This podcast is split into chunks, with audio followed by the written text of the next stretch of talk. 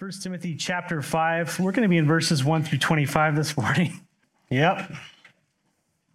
But while you make your way there, I uh, just want to remind us of, of a key verse in 1 Timothy. 1 Timothy chapter 3, verse 14 and 15, well, those two verses, they say, this is Paul speaking to Timothy, 1 Timothy 3, 14, 15. He says, I hope to come to you soon.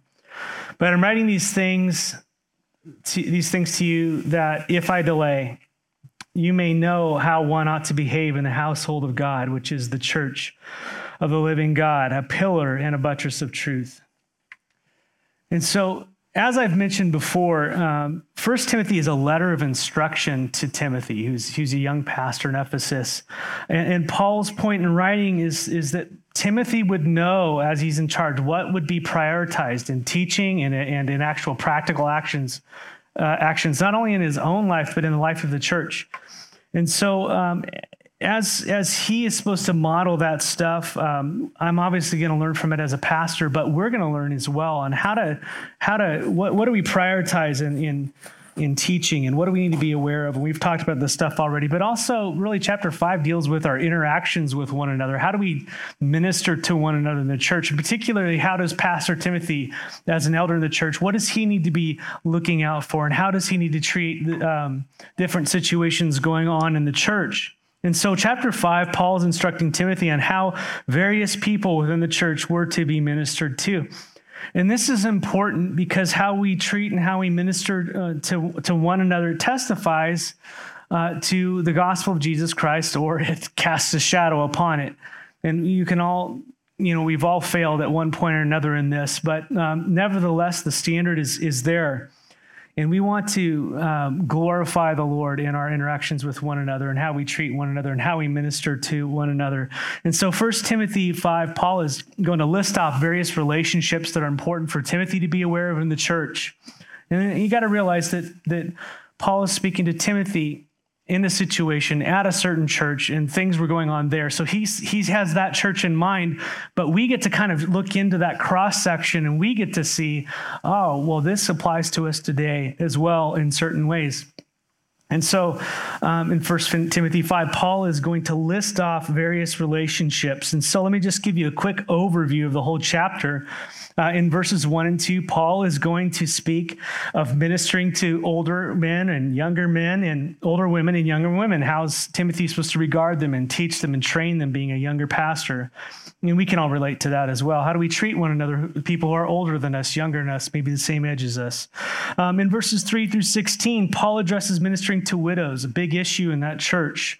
And we'll go into that in depth. But in verses 17 through 21, Paul speaks about ministering to certain elders in the church. In verses 20 through to 25, Paul speaks about ministering to potential leaders in the church. And actually, Timothy ministering to himself, taking care of himself a little bit there. And so this is a cross section of the church. So Paul is just looking at Timothy going, man, I've got to download this stuff to this guy so he understands what's going on, what's important. And so we're going to glean a lot into the spiritual heartbeat of this church. And so this is a cross section of the church. So let's go through these sections one at a time. Before we do, I want to pray, okay? Father, we just want to thank you for your word. We ask this morning, uh, as the weather's changed, things have gotten a lot colder and it's, it's a lot more uh, cozier outside, inside, Lord, and, and we're a little more sleepy. I pray that you'd wake us up in you. And, and I pray that our hearts would be stirred and that you would speak to us, Lord, and, and cause us to see uh, the reality of how you've designed the church, of how you've called us to minister to one another in this place and in our relationships. We pray that it would all glorify you, Lord. And so teach me, teach us, Lord, in the name of Jesus. Amen. And so let's begin in verses one and two. Paul says, Do not rebuke an older man, but encourage him as you would a father younger men as brothers, older women as mothers, and younger women as sisters in all purity. Now, what's in view here is that Timothy has been charged with instructing and commanding and teaching the church. And we just read that Timothy's a pretty young guy.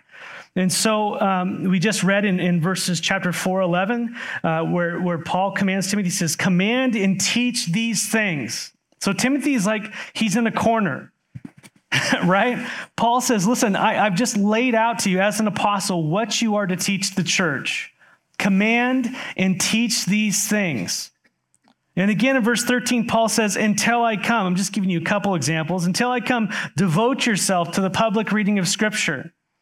You can't get out of that, Timothy. You got to read the Bible to the church. Also, what else do you have to do? Uh, you have to exhort them. Let's come alongside and train and comfort and correct and rebuke, exhort, all those types of things. It's like a coach. You have to do that, Timothy. And to teach them, that's to dialogue and explain things. And, and so Timothy had this awesome responsibility in calling in charge before God to command and proclaim scripture and to exhort and to teach the church.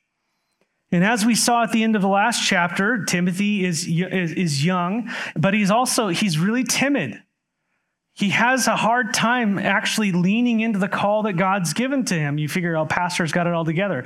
No, they don't. Timothy, case in point. And we're going to see again in 2 Timothy chapter 1, Paul has to encourage him, man, fan that gift that God has given you. Lean into it. Do it. Don't back away from the responsibility and the call that God's given you.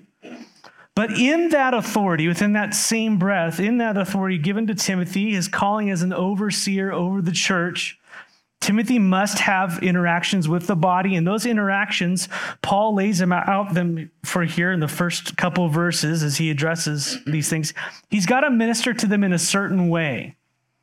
It's not that he's just called to teach and exhort and to, and to do all these things. He has to do that in a way that glorifies God. And so he says here, don't rebuke. He starts off, don't rebuke an older man, but encourage him as you would a father. I'm going to spend more time on this first verse because it just it's it's applied to all the, the verses, all the rest of the groups.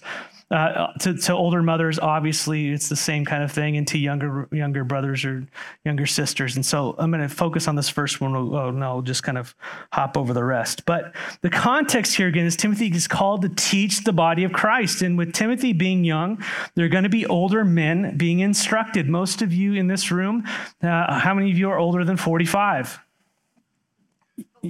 Yeah, men or women, doesn't make a difference. Older than 45. Okay, now let's pan the cameras. No, I'm just kidding. Uh, well, Timothy is, is a younger leader here, and so he's going to be talking to a lot of older folks, older than him, probably been walking with the Lord longer than him, a lot of them, some of them. But Paul tells Timothy d- directly that in, in his instruction the, to these older men, he starts with the men here, he says, Do not sharply rebuke them.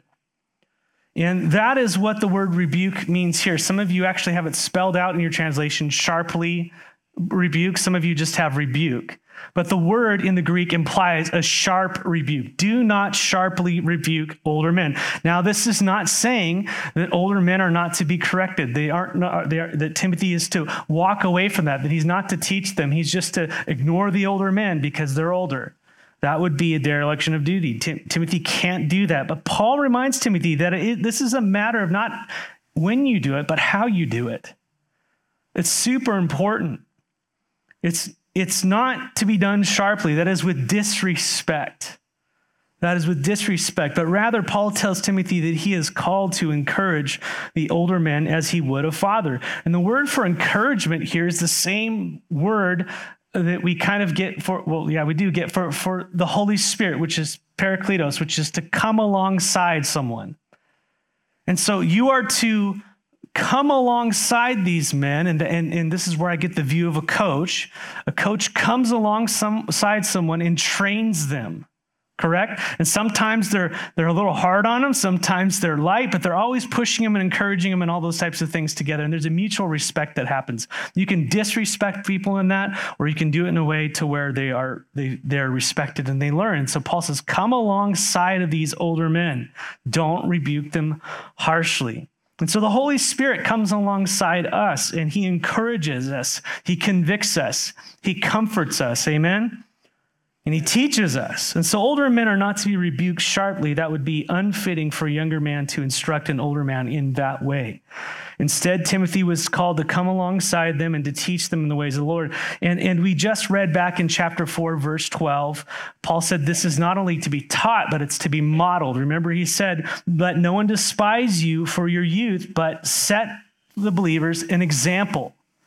Be an example to them, not only to teach, but you have to be an example. Come alongside them. Show them what it's like to be mature in the Lord. Show them what it's like to act like this. Not only show them, but teach them as well. But he says, make them be an example to them, Paul says, in speech, in conduct, in love, in faith, in purity.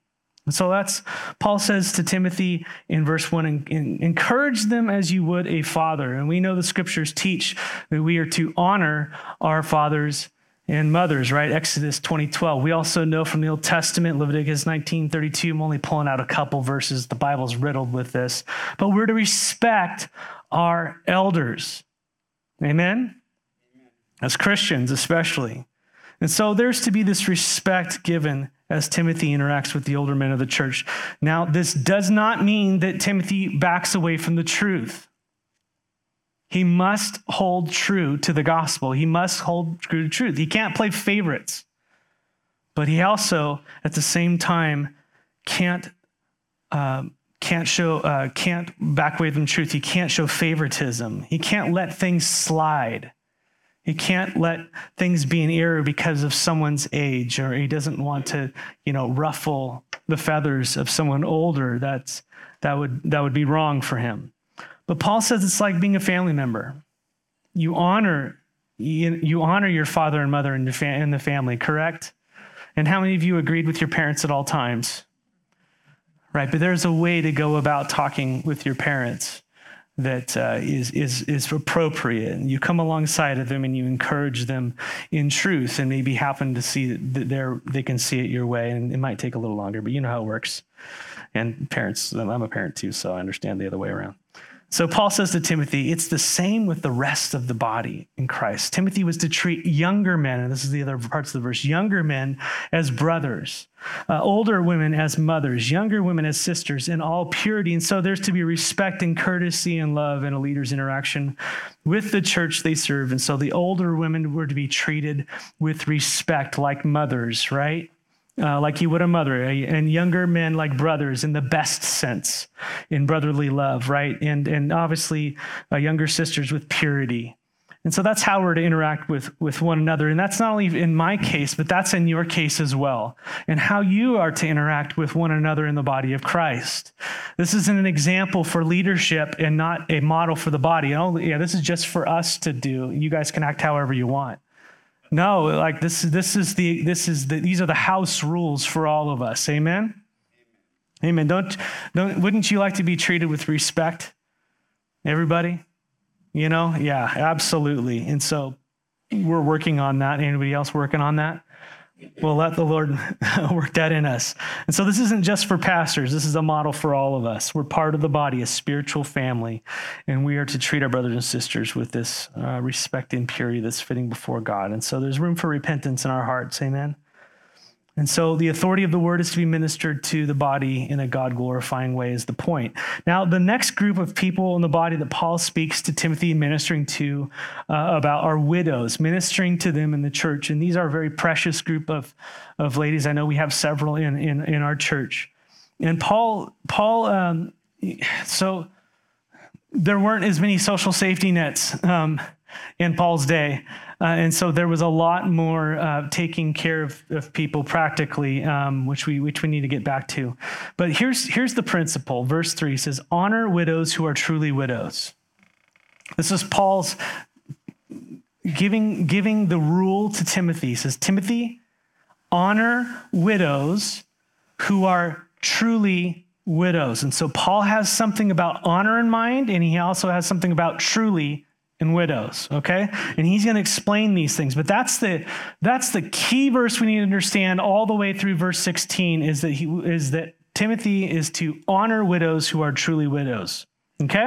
And that word honor means to treat graciously to extend extra grace to them. And what paul has in mind here is that the widows who were truly widows we'll explain that in a minute and, and uh, they were all alone basically uh, they were to be extended grace in material and financial support, as we'll see in verse 9. So if you're taking notes, you just draw a line down to verse 9, and that's where it explains what this honoring someone is. You're taking care of them. And so, so this is a guiding principle as we go through these next several verses, as Paul helps Timothy to discern who do you actually help out?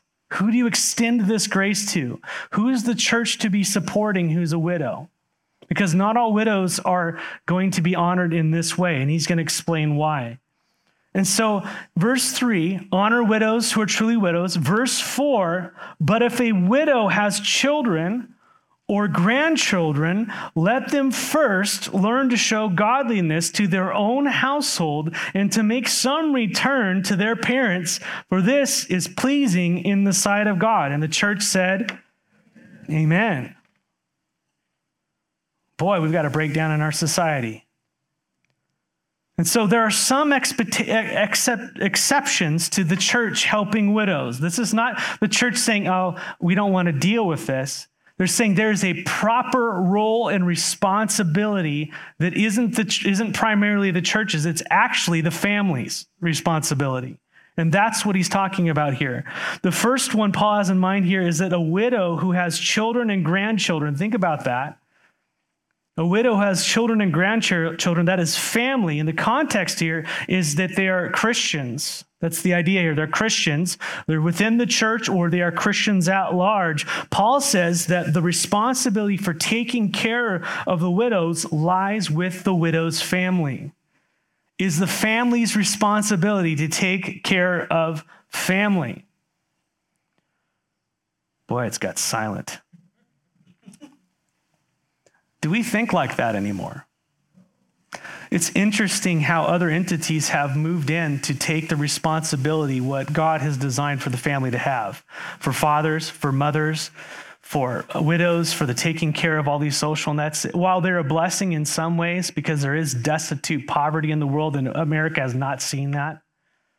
I mean, we talk about kids not having food. I mean, Yes, but you have not seen other parts of the world if you have not traveled to these places where people truly don't have food. And that has actually gotten better over the last 10 years or so. But the world, people have starved to death. There are people starving to death right now. Uh, that's, that's something else. But it is the family's responsibility to take care of the family. And when you do this, the family knows the inner workings of someone and they clean up stuff pretty quickly, usually, right? Okay, we'll get into this a little later. We'll move back from that. But Paul says, hey, listen, before the church takes on responsibility for a widow, what about the family? What about the believers in that family? What about their sons, their daughters? And he's going to extend it to relatives they need to, if they say they're Christians, they need to put on their Christian, you know, their Christianity. They need to put it into practice. They need to take care of their own family. This is what he's getting at. It's the children's responsibility to take care of their widowed parent, not to neglect that and to push responsibility onto someone else. Paul says when children or grandchildren learn to do this, and sometimes it needs to be learned. We might need to relearn that. Amen? It's okay if you don't know that. It should be intrinsic, but sometimes people don't know that. You didn't have that example, you didn't have that model. This is, he says, this is what's, this is, ple- it's pleasing to the Lord to take care of your widowed parents, to take care of your parents. And I would go beyond that, but this, we're just staying here. And so, conversely, the other way around, it is not pleasing in the sight of God for children and grandchildren to shirk their responsibilities. That is selfish. And so, Paul says to Timothy, honor those who are truly widows. This isn't saying that if someone has lost a spouse, they aren't a widow, but he's saying truly widows in the sense that they are destitute. There is no other help for them. It's not being pushed off by their family. I'll let the church take care of them. No, you take care of them. This is how you honor the Lord. Verse 5 She who is truly a widow, left all alone, has set her hope on God. I'll come back to that verse. But that's the picture there. Someone who has no one, and their only help is God. No one, no family, no support system, no one. They are praying to God, just they're totally dependent upon God for their very existence. This is who Paul has in mind. When he says, Church, you have a responsibility to take care of the widows among you who are in that situation. Church, you can't take, you can't throw that to the side. That is your responsibility. But family, You have a responsibility to take care of your home. Christianity begins at home. Paul says, the widows, this is the widow to be honored. That is to be added to the list of those being assisted, as we'll see in verse 9. One who has no family and who is all alone. James says this. We, we, we all know the James verse. This is pure and undefiled religion, right? James 127. Religion that is pure and undefiled before God the Father is this to visit orphans and the widows in their affliction. Now, it's not limited to that, but he's saying, what, what do those two have in common? They can't fend for themselves, they can't take care of themselves. If, if not for the help and the mercy of others, they perish. He says, This is pure, undefiled religion. You're not going to get anything back from it. Right?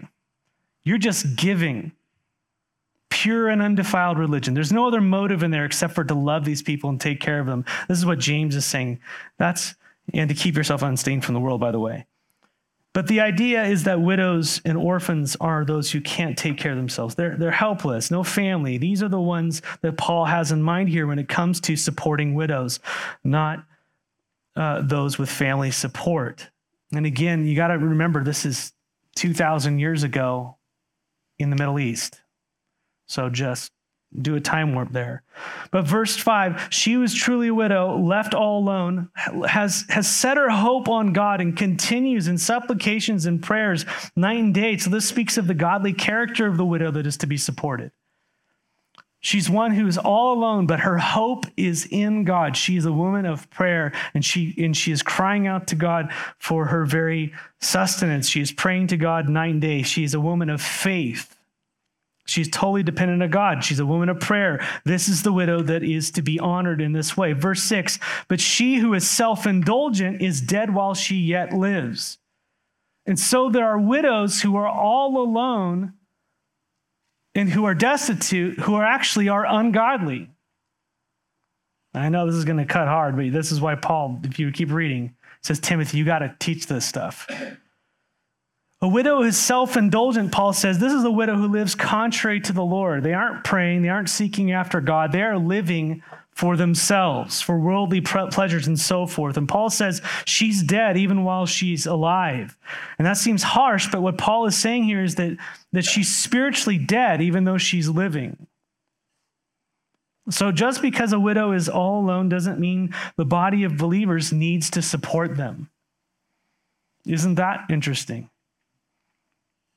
I like what David Guzik said on this. It's a little difficult, but he says, Many who come to the church for assistance are in need because they have lived lives for pleasure of alcohol and drugs or whatever. Now they are in need of help and want the church to help. And he says, It's legitimate for the church to say no. It's legitimate for you to say no. Do you understand that? When people are living after the world. It's okay to say no. It's okay to not support and lift up and prop up and continue and perpetuate their destruction. You might be getting in the way of it, of what God would seek to do in their lives. Now, again, these are just, uh, how many of this is just rubbing you wrong right now? I can feel it. This is not to be that we aren't to have moments of grace and help people and all that kind of safe, but it's legitimate to be able to say no in those circumstances. Does that make sense? We're, also, we're obviously to love our enemies and be merciful. There's a lot of things to balance here. But what Paul's saying is that there, there were women who were seeking, who were widows, but what they were doing is they were just using the church or everybody else as a means to just continue to do whatever they want that was godless. He says it's okay to, to be aware of that. They're, they're dead even though they're living. Don't, don't support that. Verse 7, in here, in, in notice young Timothy, this is the first thing he wants to, to teach everybody, isn't it? He just wants to get up and, and, and, and, and share with everybody in the church when, a lot of people are hurting all this stuff. He wants to get up and lay down these ground rules that the Apostle Paul gave him. Notice what does Paul say in verse 7? Command these things as well, so that they may be without reproach. Don't back away from it, Timothy. Yeeks. How'd you like to be Timothy at that point? Anyone else? How many of you had to have a tough conversation with someone in your family or a kid or whatever it might be? Ah. Children and grandchildren. How'd you like to go to someone's family? Uh, so a widow comes to you and says, I need help. And, and you ask them, Well, what about your family members that I know know the Lord and they go to this church and stuff? Like, oh, no, I don't want to bother them. It's like, no, we've got to have a conversation with them.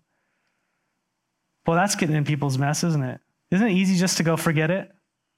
No, I've got to go talk to them now and say, hey, brothers and sisters, I want to show you something. Your, your mom came to me and she's in need of help. And, and look what the scriptures say. That's your responsibility. Not that we aren't willing to help out.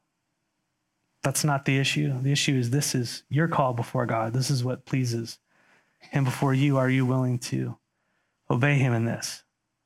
Yikes. Difficult, pretty tough stuff. But it pleases the Lord. You see, that's what we're after. We're after pleasing the Lord. That's what's going to honor that widow. That's what's going to honor the Lord. Pretty tough stuff to communicate. In verse 8, Paul reiterates the importance of family taking care of their widows, widowed relatives. Verse 8, but if anyone does not provide, so Paul doubles down here, but if anyone does not provide for his relatives, and especially for members of his household, he has denied the faith and is worse than an unbeliever. So it isn't just the children and the grandchildren, relatives are to t- take care of their own. See how he extends it out? To neglect providing for your own family, Paul says that person has denied the faith and is worse than an unbeliever.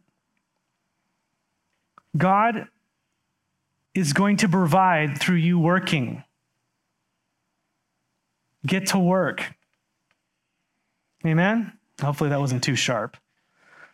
Right? I don't know. You know, it's it's really weird right now. We're living in interesting times. This is a little sidetrack, but you know, I, I, I j- jotted over to Montana for a wedding, and places were shut down in the middle of the day because they lacked workers. And it happens here. I mean, I was at a bank and they're like, "Oh yeah, we're closed on Friday. We don't have enough staff." And this stuff is happening all over the place. I understand that the, the money is coming from a different direction. But man, we've got to really look at our, our ourselves. We've got to look at our hearts. We're going to die from within if we're not careful on all this stuff. To neglect providing for your own family, Paul says that person, he has denied the faith and is worse than an unbeliever.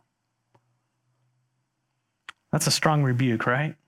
Since believers are called to love one another, this is obviously begins at home. And secondly, Paul says, You're worse than an unbeliever. In other words, pagans get this stuff.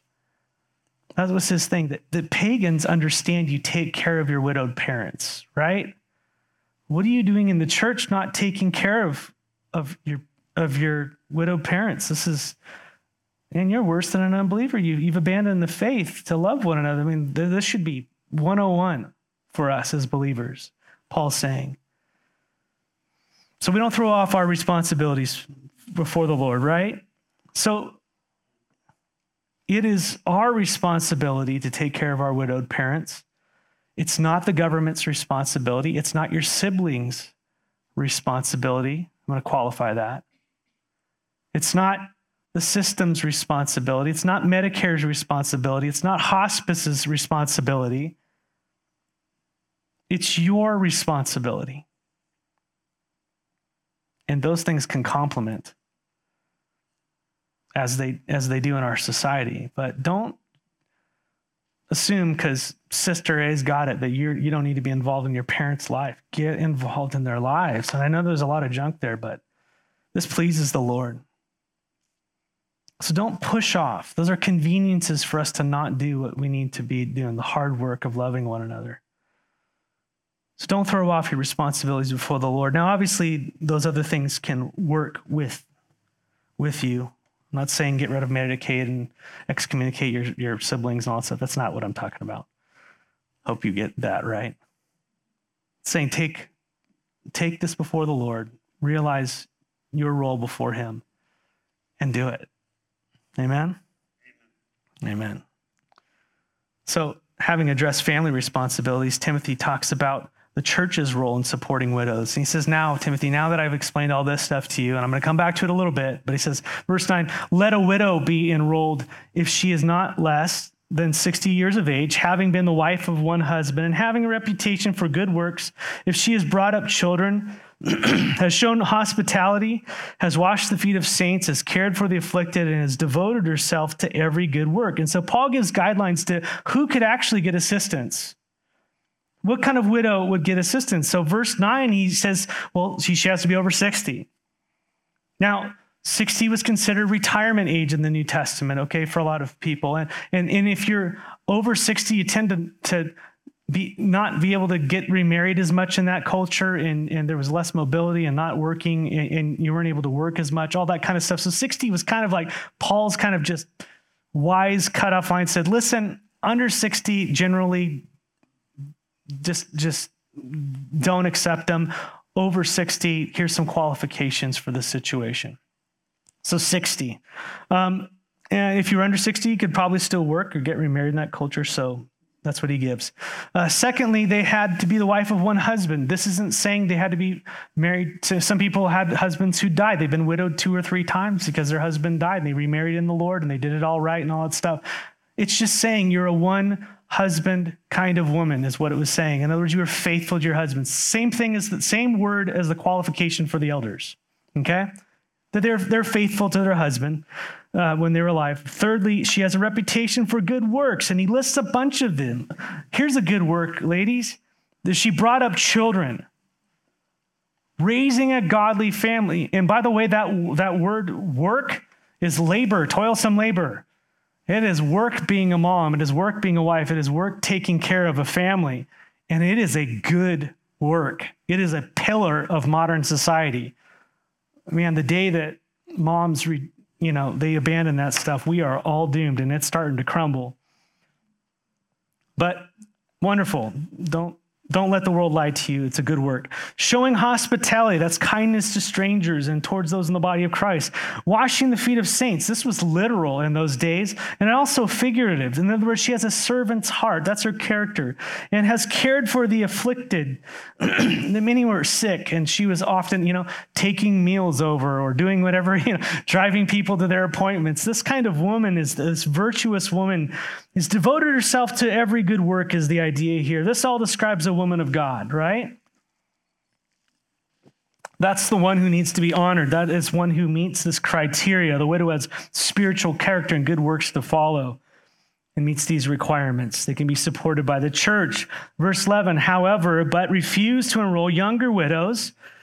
Why? For when their passions draw them away from Christ, they desire to, to marry. That's not a bad thing to get married and so incur the condemnation for having abandoned their former faith. That's the key thing. Paul warns Timothy that there's going to be widows who are going to want to get on this list, but what's going to happen is they're young enough where they're just going to they want to get they want to get remarried. That's not a bad thing because in just a couple verses Paul says, I want to encourage the younger widows to get remarried and, and, and to do that if that's God's will. But he's saying what happens is there apparently there, this list that they had um, these ladies would just kind of be at the point in their lives where they're saying you know what? I've had a family i've been married i've, I've had a husband i'm not going to get remarried again. I'm just going to devote my life to the lord and i need help. And so what it would happen is kind of like the church probably gave them gave them the job of prayer That's kind of said, we'll support you. You you pray for the church. You minister to the church, and that's what these these devoted ladies did. But what happened is Paul's saying, now that they committed themselves to that, what happened is they they started getting pulled by all these desires that you would have when you're younger to be married and have kids and all that stuff, and they got they would renege on their their um, devotion to the Lord, and they would go back. And Paul says, don't admit them. That's what he's saying. Don't don't do that. That, that's going to cause trouble for them. He says, besides that, if they're drawn away by their passions, uh, not after the Lord, if, if seeking after their passions is their primary pursuit, verse 13, besides that, they learn, not all, some, as you will see in just a second, they learn to be idlers, going from house to house, and not only idlers, but also gossips and busybodies, saying what they should not So Paul's saying, listen, Timothy, be careful because you might end up supporting people who are ungodly. And if they're ungodly in these ways, you're just supporting mischief. That was his main point. Now, I'm sure there were opportunities where they needed to help people who were younger, and they did.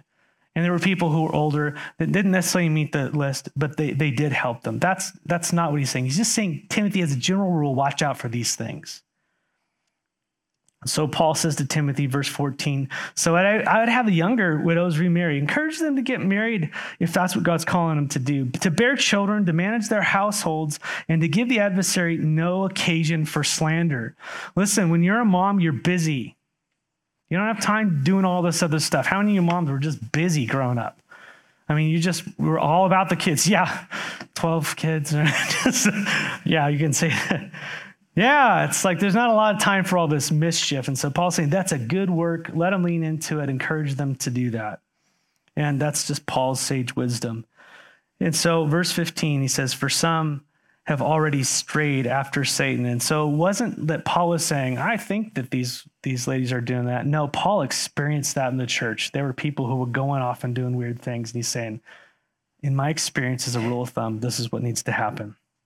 So, verse 16 if any believing woman has relatives who are widows, let her care for them, uh, woman or man. Relatives who are widows, let them care for them let the church not be burdened so that it may care for those who are truly widows. That's the principle there. Does that make sense? Yes, obviously not. I've got to reteach it to you. okay, 15 minutes. Ready? Verse 17.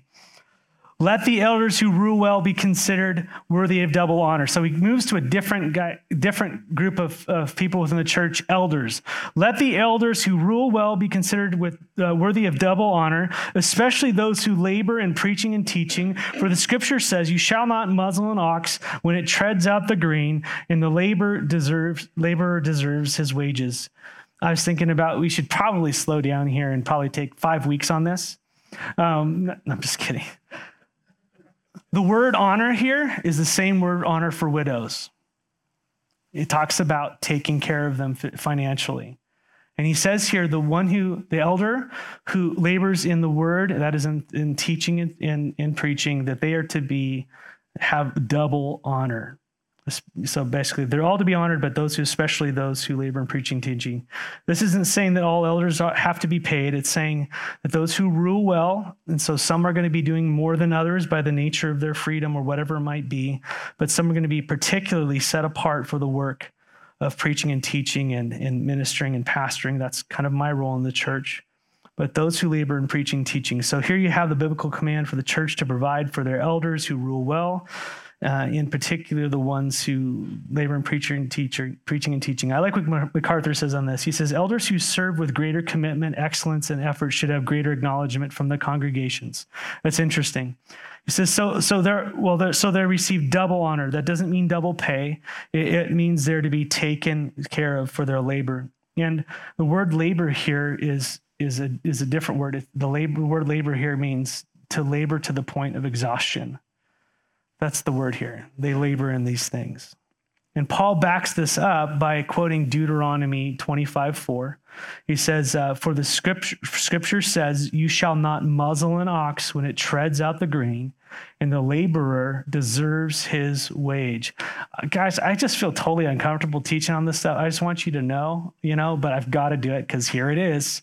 Um, and so the picture is that even an ox gets to eat the grain that it's treading out. And that's the Old Testament picture, right? The ox is going through the field and he gets to eat the things as he's going from the, from the thing he's working in. And so Paul says, in Paul, if you go to 1 Corinthians 9, and you flip over there, please. 1 Corinthians 9, Galatians, Ephesians, Philippians, Colossians. Yep.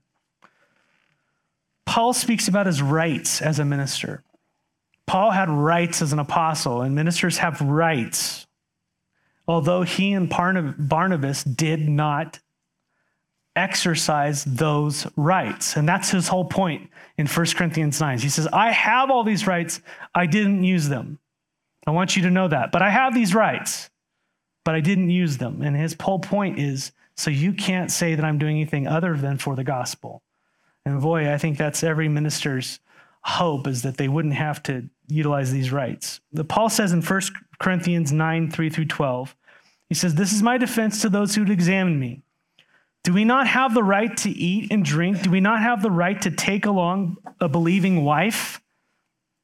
As do the other apostles and the brother of the Lord and Cephas, so and Peter. So all these guys were married, except for he says, or is it only Barnabas and I who have no right to refrain from working for a living? Right? There's the biblical model for paying paying your leaders or, or elders who minister in the word and all that. He says, who, who serves as a soldier at his own expense? Who plants a vineyard without eating any of its fruit? Or who tends a flock without getting some of the milk? Do I say these things on human authority? Is this just my own good idea? No. Does the law say the same? And he quotes the same verse he just did for us. For it is written in the law of Moses, you shall not muzzle an ox when it treads out grain. Is God really concerned about the oxen? Is that what he's concerned? Is that what he's talking about here, Paul says? Does he not certainly speak for our sakes? It was written for our sakes because the plowman should plow in hope and the thresher should in hope of sharing in the crop. If we have sown spiritual things among you, is it too much if we reap material things from you? If others share this rightful claim, the other apostles, don't we have that right as well? Paul says this about Barnabas because they weren't doing that. So that was in general. So Paul uses the same verse there to make his point that the church is to support their minister. Now, these verses can be totally warped. And, you know, they go, hey, you know, you need to double honor me, everybody. Where's my Learjet? You know, and all this type of stuff. and all that stuff, right? And that this is that's where people are just going way off. But but there's a biblical thing saying, listen, you know, it's it's good and it's godly to to be able to pay your pastors. There's some churches who have the idea that no, they just need to suffer for the Lord. It's like, no, you're the ones who are going to help them be able to minister to you. And so that's a that's a good and godly thing. So just want to say that, you know, from my perspective, just throwing this out there, man, thank you for loving me and my family through the years. You guys have taken care of us, and we are honored and blessed. And so I just want to throw that out there. This is not a plea for you to give more. this is thank you for for reading this and taking this seriously and, and, and not only with me, but the ministry here. God is so good. So moving on from honoring elders, Paul moves to the discipline of elders. Ah, great. Verse 19, do not admit a charge against an elder except on the evidence of two or three witnesses. Now, because elders are charged with teaching and correcting in church, there's a tendency for retaliation. This is just what the way it comes with leadership. And the enemy would use those tactics to strike down a leader of a church. And so Paul says, don't even listen to a charge brought against an elder by someone. So, how many of you have listened to a charge brought against an elder or a pastor? Don't entertain it. Repent, turn away, turn a blind eye. Just, nope, not going to listen to it. Don't entertain it. Repent from that. But there is an exception, as there should be, on the evidence of two or three witnesses, just like the rest of the church. You can't, you have to be brought. And so, well, Paul's going back to Deuteronomy 19:15, where it says, A single witness shall not suffice against a person for any crime or for wrong in connection with any offense that has been committed. Only on the evidence of two or three witnesses uh, shall a charge be established. This is why they brought false witnesses against Jesus. They paid them what to say so that this false evidence could be brought against Jesus and he would be tried and executed. And so no one is going to be condemned without evidence brought by two or more witnesses. This is the same process laid out for us in Matthew 18. You got someone wrong that's, that's wronged you in the church, go to them. Says go to them one on one, right? But if what happens is if they go nope and they continue in their sin, you're to bring others. What you're doing is you're gathering evidence. That's what's going on. Your witnesses. Do you see what I see or am I crazy? Does that make sense? Because sometimes you're crazy. So the other witnesses help out, right? Not just people who are going to want to hear what you want to say, but there's there's serious situations, and you go to them and go, "What's going on here?" And you bring someone else and they go, Yeah, that's, that's what's going on. Well, Let's bring some other people. Go back to them again. Do you see what's going on? This is wrong. You need to repent. And if not, bring it to the leadership. Leadership brings it before the church. They're excommunicated. We've done that here. We've gone through that process. Sometimes it takes a long time, sometimes it takes a short time. But it's no different for elders.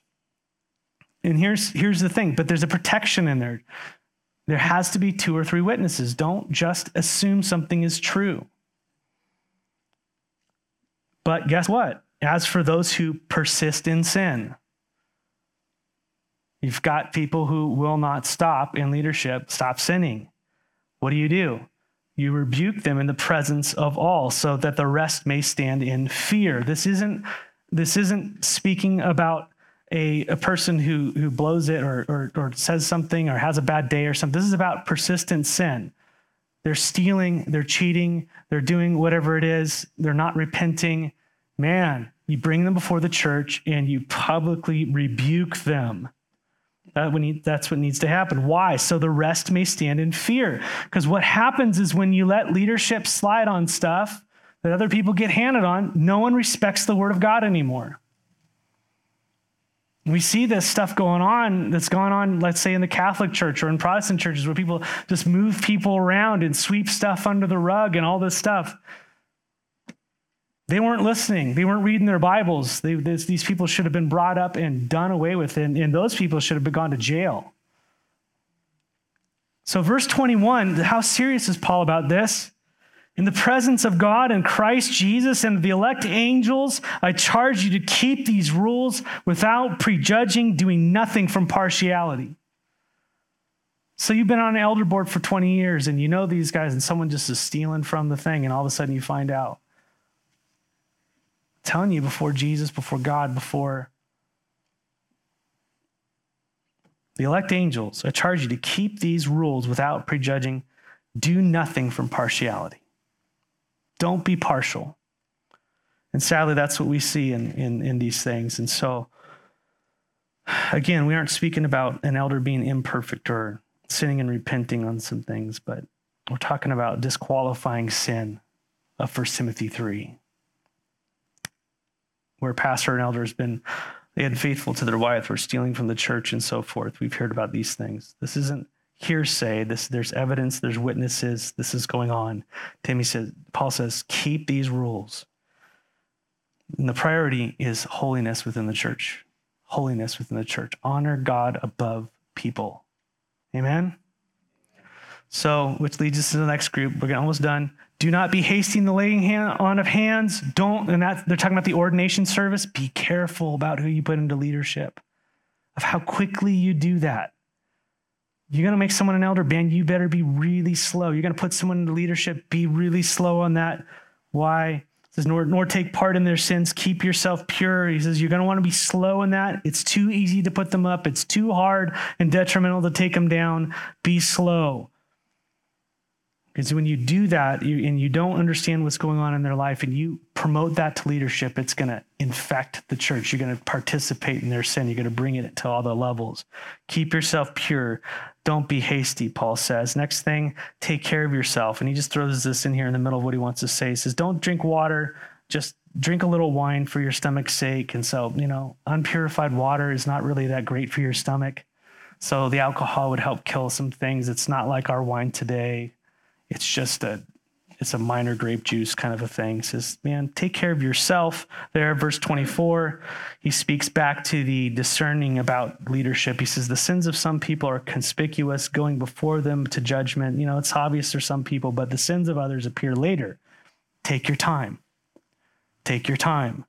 So also the good works are conspicuous, um, conspicuous, sorry, and even those that uh, that are not can cannot remain hidden. It's only a matter of time before someone who they really are is revealed. Take your time. I made it through the whole chapter. I know it's suffer. It was hard. Woo! All praise be to the Lord. Father, thank you so much. I know this is a lot here.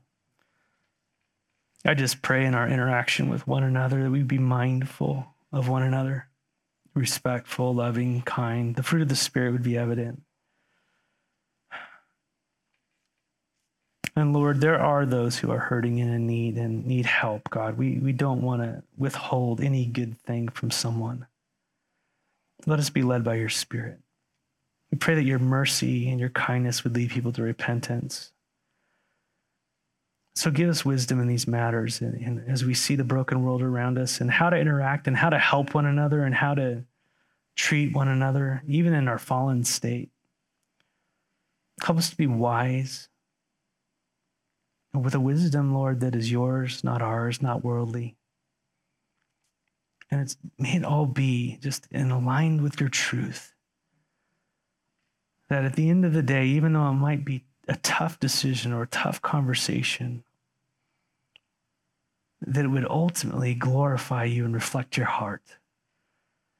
And Lord, we know we're not going to be perfect in this, but teach us as we go. Teach us as we go that your name would be lifted up, not only in what we say, but in what we do and how we do it. So we love you, Lord. Thank you for this fellowship. Bless, bless us as we go this week. May your name be lifted up. Amen. All right. God bless you, church. Thanks for bearing with me.